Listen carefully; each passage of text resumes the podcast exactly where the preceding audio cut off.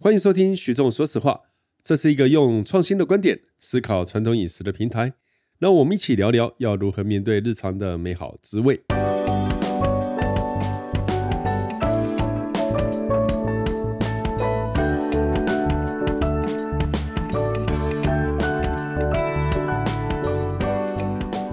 大家好，欢迎收听徐总说实话。那我们今天要谈的主题是鸡蛋，因为上一次呢跟嘉平谈到了剩饭跟这个剩下的面包，谈到了蛋炒饭，那我突然间就觉得最近蛋荒嘛，或者是还在荒吗？其实会一直荒下去。是啊，理论上各位听的时候，这一集是2022年的4月3号、那如果没有错的话，最近应该不止蛋荒，还有肉鸡也会减少。为什么呢？就是鸡瘟吗？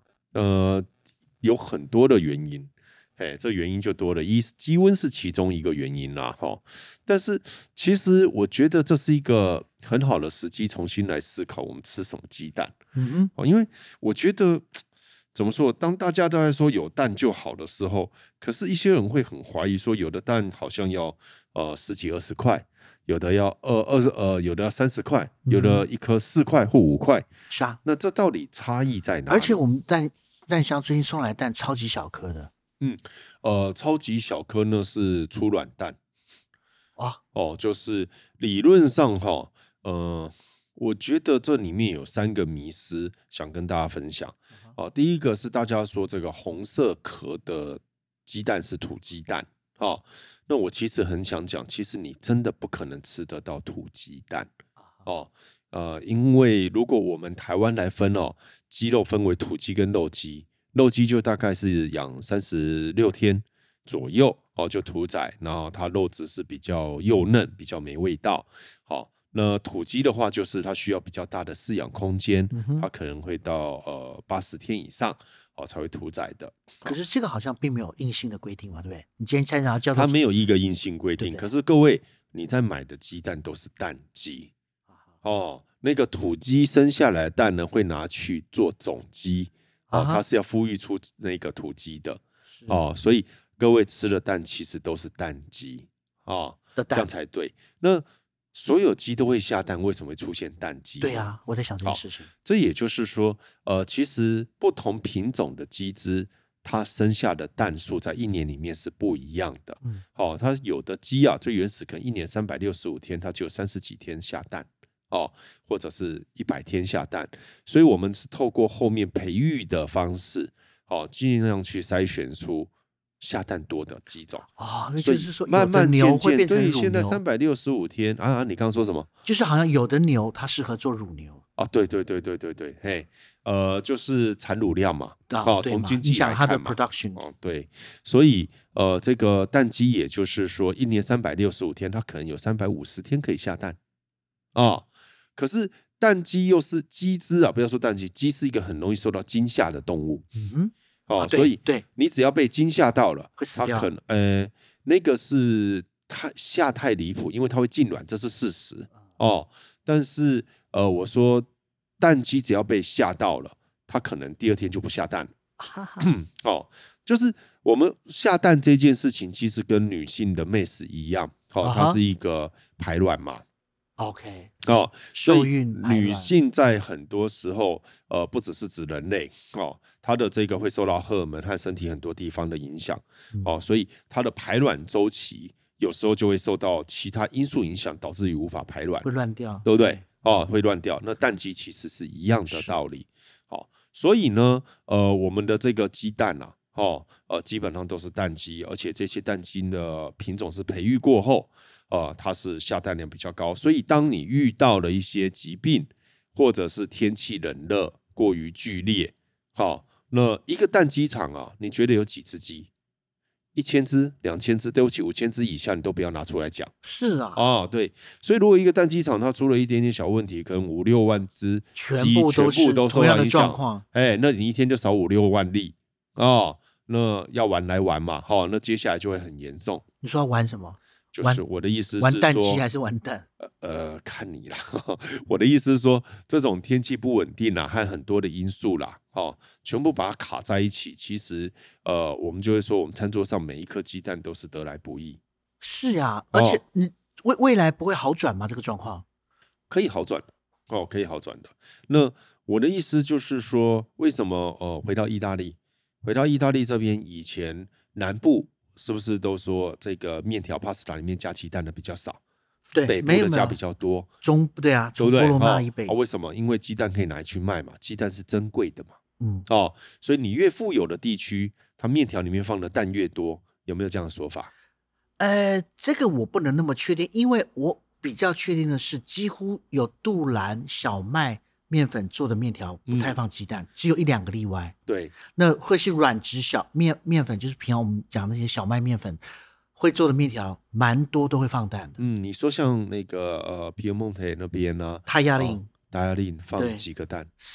不，这也是40个蛋黄做1公斤的面粉，对不对？好，所以对他们而言，这是一个说法啦。哦，以前就是说在南部生活相对贫困，哦，所以他们这个鸡蛋拿去卖，就不会放到这个 pasta 里面。这我就不确定。OK，哦，有这样的一个说法。那其实也就是回到台湾哦，我们早期以前不是吃鸡蛋都是补的代表吗？哦，哎，对，对不对？哦，因为它不是每天都有。哦，像什么麻油蛋，居然我想说这样子也能够吃。对，因为我现在在跟各位在讲，就是你现在在市面上买的蛋，哦，其实这个是后天的育种，哦，所培育，然后让你能够大量取得鸡蛋的结果。也就是说，我们当代人摄取的蛋真的是太方便，量真的大很多，相较，大到那边去了，拜托。哦，所以我的意思是说，对于鸡蛋这个东西，在基本上我们刚刚说三个迷思嘛，一个没有蛋鸡这件事，一个你取得很容易，这个你认为是理所当然没这件事，那第三个其实是颜色，你刚刚讲颜色，蛋壳的颜色其实是跟鸡只的品种有关，那会不会已经认定哪一些鸡只它的蛋特别的香？香气是跟它的饲料有关。 OK，所以蛋壳的颜色只是跟鸡只品种有关。那我们一般而言说棕色的是土鸡蛋嘛，对，欧巴桑们会这么认为，对不对？但是其实佳平，你还记不记得你40年前你看到土鸡蛋应该是粉红色的，有没有那种印象？就是很淡的粉红色。哇，宕机了，嘉平宕机。你大家想象你在翻那个 Google 相簿，我翻到40年前啊，是要一段时，我现在手指头还在滑。好像是是粉红色的，其实不是这种深棕色的，有点红，对，淡淡的红色，对不对啊？所以为什么40年前是这样啊？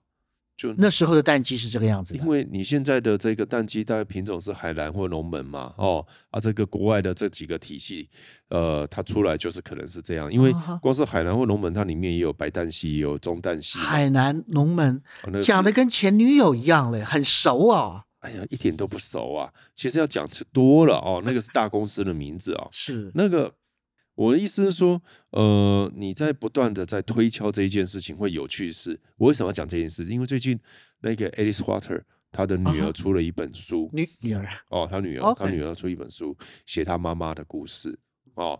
然后这本书有叫我推荐嘛？我在读的时候就读到一段，他们家的鸡蛋啊，他们一定要选蛋壳是蓝的。我有听过，有一阵子陈兰书主厨也用乌骨鸡的蛋，好像也是乌骨鸡是偏淡绿那又不一样。是那我就笑出来，因为确实是有偏淡蓝的蛋壳的这种鸡种。是那它完全就是鸡的品种。在台湾其实彰化也有一间，它有那种彩色蛋，它就是找了非常多的这个不同品种的鸡只，然后下不同颜色的蛋，然后把它凑成一盒这样。所以你刚刚讲对，乌骨鸡蛋为什么会缺少？为什么市面上很少？因为乌骨鸡它并不是被育种来做蛋鸡，它在产蛋的产能低，对，相当低。所以当它今天产出蛋，你要选择的一点就是究竟要让它变成种鸡，价值比较高，还就直接这样一颗把它煮掉，价值比较高。那但是我有听说有人在培育乌骨鸡型的蛋鸡，已经有人在培育了，就好像我们有时候请人家摘节瓜花，他就说啊，对对对对，不能再摘了，这些要拿来长节瓜的了。对对对对对，一样。其实就是这样。好，那前面听我 solo 这么久哈，这个算是冷知识哦。我们现在进入愉快的嘉宾问答问题。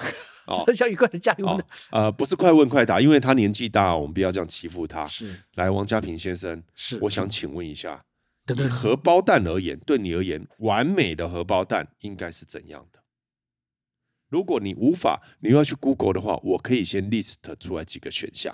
各位，快问！我们真的应该开 YouTube 让大家见识我真的就是双手插口袋的回答这个问题。哎，完美的荷包蛋，好，我先认定这个荷包蛋，这个餐桌就可能就只有一个简单的东西在旁边，然后你要煎一个荷包蛋来吃。没有关系，你就是无论怎么煮都可以。你告诉我，你心目中完美的荷包蛋是怎样？恰恰蛋黄 running。讲更仔细一点，配的很好的酱油，然后怎么煮？我的个性一定用猪油，我个性一定用猪油。好，猪油。铁锅，对，不用太厚的，是薄的铁锅，因为太厚的话，当你要暂停烹调的时候，它还在继续加热。薄的生铁锅，很快加热，热的话油下去，蛋打下去，旁边煎的恰恰的、焦焦的，然后就温柔的哦。如果你的蛋是很新鲜，它会蛮立体的嘛，对不对？它会分成好几层。我这时候开始煎的时候，还在变恰恰之前，我会有个盖子先盖上去，对，哎，让一点热蒸汽把上面的蛋黄稍微弄熟一点点。有一派人哦，他不想盖，他是油多一点，然后呢用汤匙舀油淋上去，那个油还要增多嘞，真的，他是用炸的，接近炸，但没有到那么炸。我们不考虑炸弹的，炸弹的方式就没什么好说的。来，就是这个要刚刚好的，油也用的刚好嘛，然后稍微盖一下，让那个蛋产生的水汽把自己的上面的那个蛋蒸熟，然后再拉开来，这时候水汽让它挥发跑掉，边边的恰恰就出现了。如果边边不够恰，再淋一点点油在边边，然后这时候温柔的铲子铲起来，放到干净的盘上，淋上2重量的酱油。哎呀，我还会撒一点点盐在蛋黄的上面。哎呀，怎么样？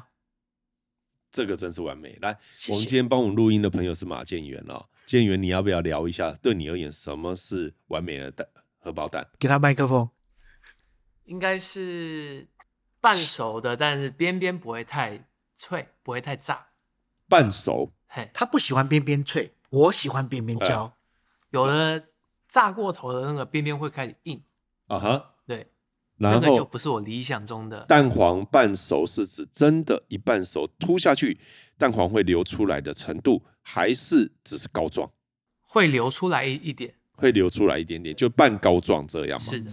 然后你是一个荷包蛋这样煎完之后，放在盘子里面就这样吃吗？还是你会加什么？会淋一点点酱油。酱油还是酱油膏？酱油。哎，好。然后会怎么淋？是中间淋还是旁边淋？从中间淋这样子，哦 ，OK， 好，谢谢。那各位，你会发觉一件事情，各位，你现在到了世代蛋包那个荷包蛋交替的时候了，没有 OK 啊， okay， 很多状况跟我一样啊。我大概是在2009年的时候办鸡蛋品尝会，好，当时促使我办哈有一个理由，就是我看有一次翻日本杂志，发觉日本人办了一个荷包蛋爱好会的聚会，太可爱了！这活动办起来多便宜啊！然后发觉每一个人喜欢吃的方式都不太一样，但可以归类。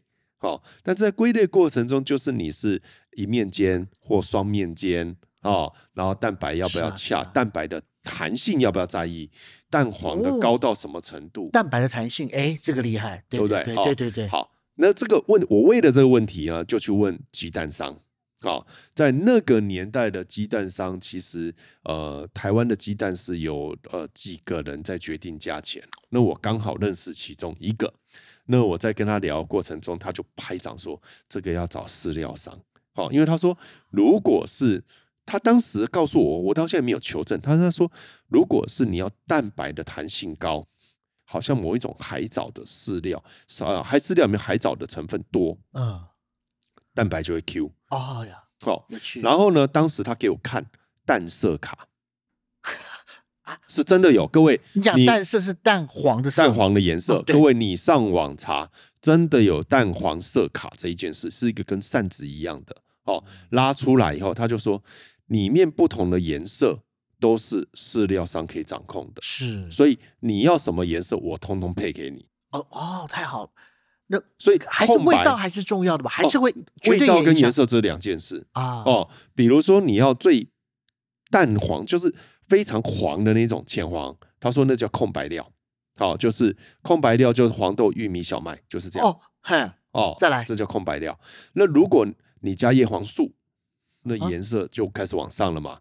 哦，那他说天然的哦，味辣椒，因为禽类是没有辣的这个味觉啊。哦，对，这我听你说过哦，所以喂辣椒，哦哦，或者喂胡萝卜啊。哦，对对对对，胡萝卜素，对不对？哦，他说那个是比例的问题。那你要风味的话，那回来了，这是重点啊，你要它味道重一点点，好，哦，加一点鱼粉。哎呦，哦哦，有可能。那或那我自己吃过最离谱的，哦，是我那时候在日本的福冈那边。然后那时候我的好朋友 Yumi 啊，Yumi 因为他在日本的人脉还蛮不错，他请一个师傅帮我准备一颗蛋。这颗蛋是我到日本前，我就是去他餐厅前7天，他开始在他家附近就是有一个专门在养鸡，就是几只鸡，好，是这只鸡的饲料里面加虾米，结果吃起来了，加了1个礼拜。就我老实告诉你哦。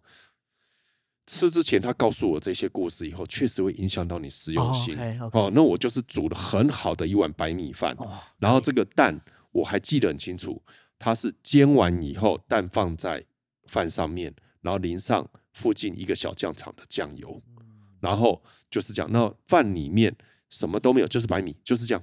然后你在吃的时候，他叫你去用木汤匙，好，哦，去挖一点蛋黄，他说你去感受一下。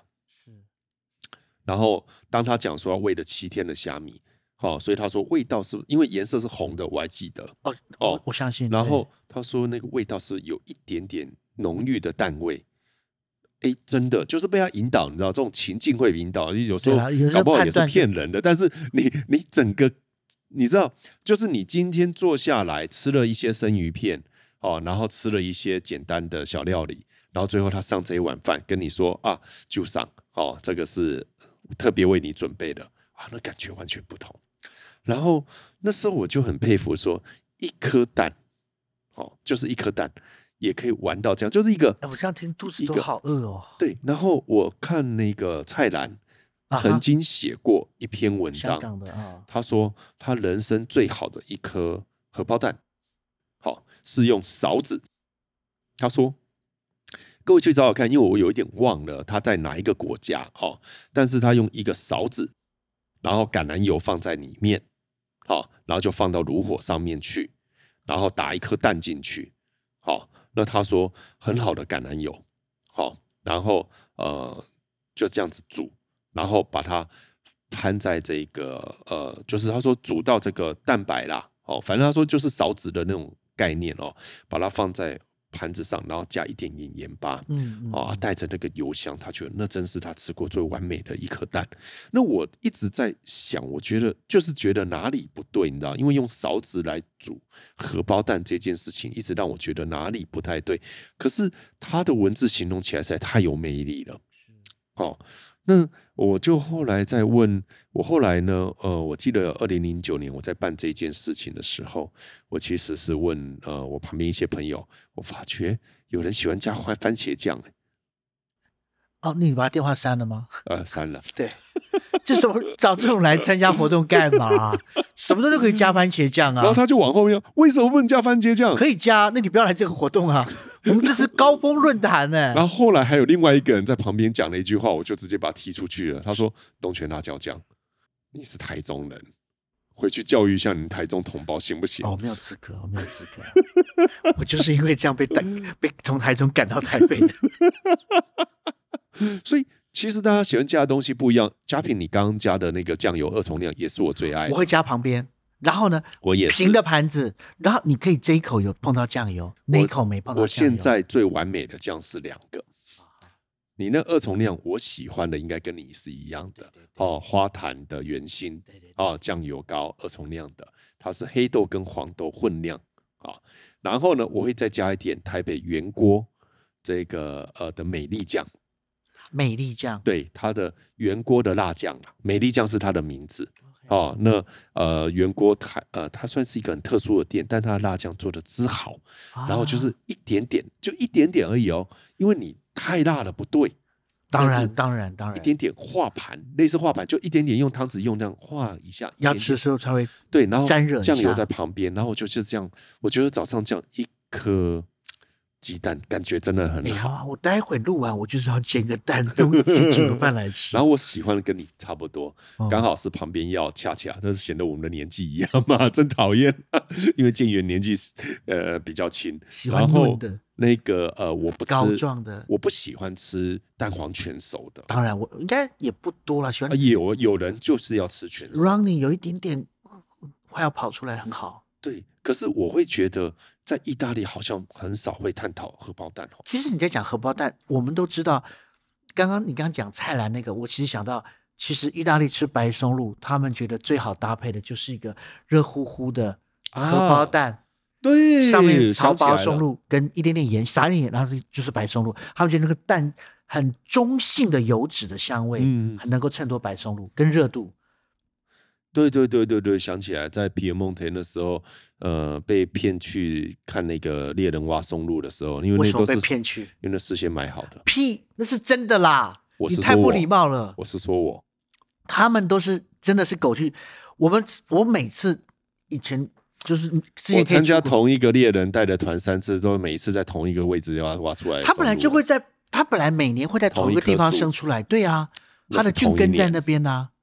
啊，那是同一年，会他的菌株会。好了，那你不能污蔑人家认真工作的猎人。Okay, 反正总而言之呢，那个挖到那种小粒的松露，有时候就是战利品嘛，很小粒的嘛，哦。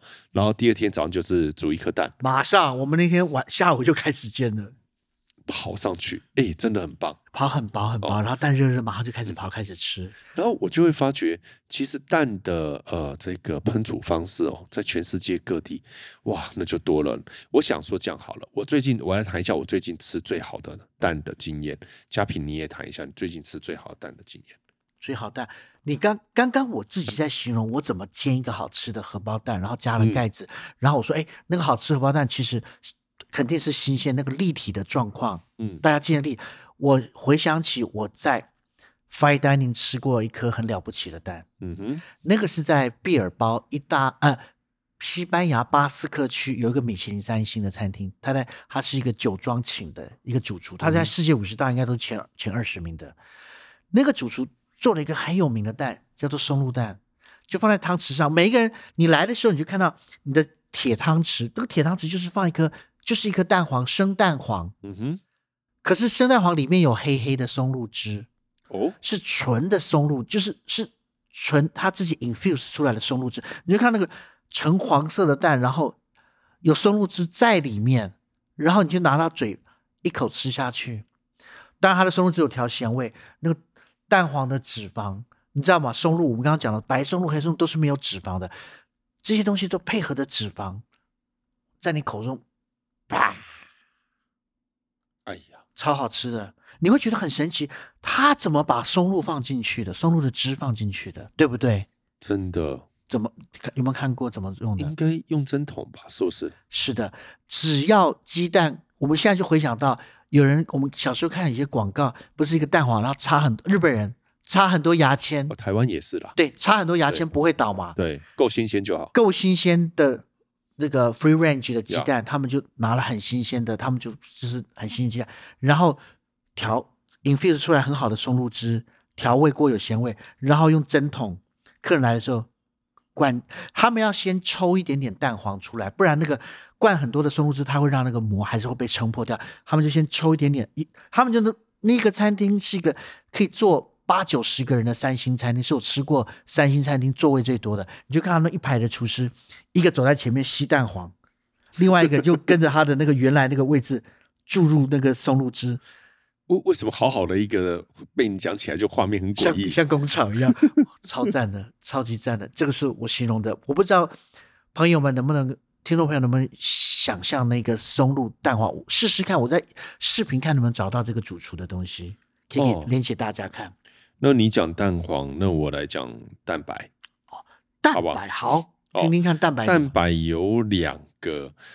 我觉得很特殊的哦，是一个是最近在陇月吃的哦，粤菜里面的蒸蛋白，哦哦，对对对对对，哦，这个就大直人开陇月，最近梁师傅回来了嘛，哦，那天他做一个花雕蟹肉蒸蛋白，哎呀，真是好啊，你知道那个蟹肉够鲜了。可是那个蛋白啊，做得好的时候，干干净净的味道，干干净净滑下去啊，那个鲜味里面带一个很漂亮的花雕味，因为它花雕最后喷一下，是是是，好棒、哦，带一下，好棒哦。那我觉得哈、哦，你刚刚在讲这滑顺感，对不对？你刚刚讲的是西餐的滑顺感，对，我就用中餐的滑顺感。可是蛋白它可以利用打发的状况，造成更多的包覆性。OK， 好，你要所以你这个花雕， no, 它这肯定的有稍微打发，有，它这个在喷上花雕的时候，在你趴了，在你的味蕾的包覆性是更立体化，效果更加倍加成的。哦、那你既然要讲打发，我再讲一个蛋白，台菜里面的白雪。对呀、啊，我也是想到这2个，对，对不对？对对对。哦，台菜里面的白雪，其实在新业有这个蓬莱村哦，福华的蓬莱村里面都有这特殊的技巧，在还没有打蛋机的时代，这样手下去打，是好、哦，然后打完以后立刻把它铺在蟹肉上面，然后呢放下去蒸，也跟着蟹，会其实看你的价钱啦、啊，是哦是是，那它贵一点，但就是把蟹都拆出来，蟹肉铺好。那鲜味够，那鲜味蒸完的蟹汁可能下去再打蛋白嘛，哦，然后把它铺上去，然后立刻蒸，然后定型，拉出来，那这样挖一口吃，哎呀，绝妙！我刚刚想到陇月的员工饭菜，每天大家都在吃蛋黄啊，师傅你怎么为什么只用蛋白呀、啊？每天吃饭都在吃蛋黄啊？那你那边的那个西餐那个不是大家吃蛋白？哦，我们蛋白会拿来做蛋白霜 Melinga 哦，真的、哦。我们店里面有个很有名的那个白朗峰啊，那它蛋黄会拿来做叉烧酥啊，为什么不行？我们蛋黄就拿来做杂巴用啊，我们的蛋黄有啊，是哦，对对 对, 对、再来嘛，对对对对对。哎，那我的意思是说，叉烧酥也只能刷2笔而已啊。我是现在还没想出新的东西啊，但是蛋黄可以用的地方太多了，好不好？对啦，是比蛋白真的就是太容易取得，一颗蛋。它应该有70%以上是重量是蛋白的部分嘛？你不讲这个蛋黄的运用，我还没想到。台湾有一个特殊的东西是廉价，但是技术性高的，不知道你有没有听过蛋肠？啊、哦，有，在基隆。可是它一定要有蛋白啊。对，哦，对，它是蛋黄蛋白打在一起，没有蛋白它不会灌到肠里面，然后就蛋肠哦。那这个好像目前只剩下基隆有。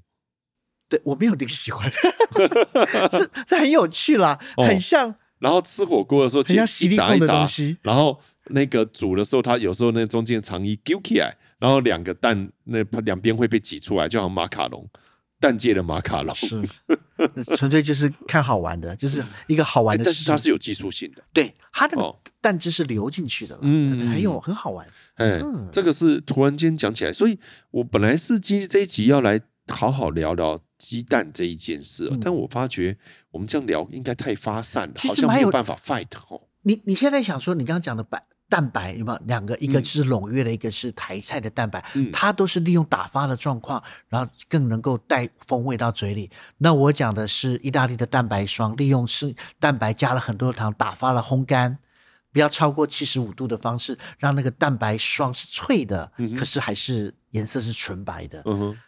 我觉得蛋黄的功能比较像是纯粹的油脂，是哈、哦，在很多的方式里面，前面讲的黑松露嘛，白松露蛋，它就是要靠它的油脂去补强那个食材的不足，本身的欠缺，让那个食材能够发挥的更好。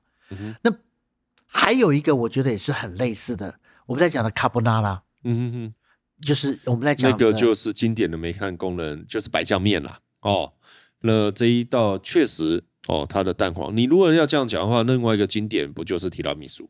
提拉米苏其实百百种，其实有人就是蛋白跟蛋黄打发了混在一起，也有生的打发也有，对。哦，所以卡布纳的话就要靠稍微加热的状况，让蛋黄的情形比生还要再更高壮，然后这个热度也要把起司都融化了，然后跟着面拌在一起。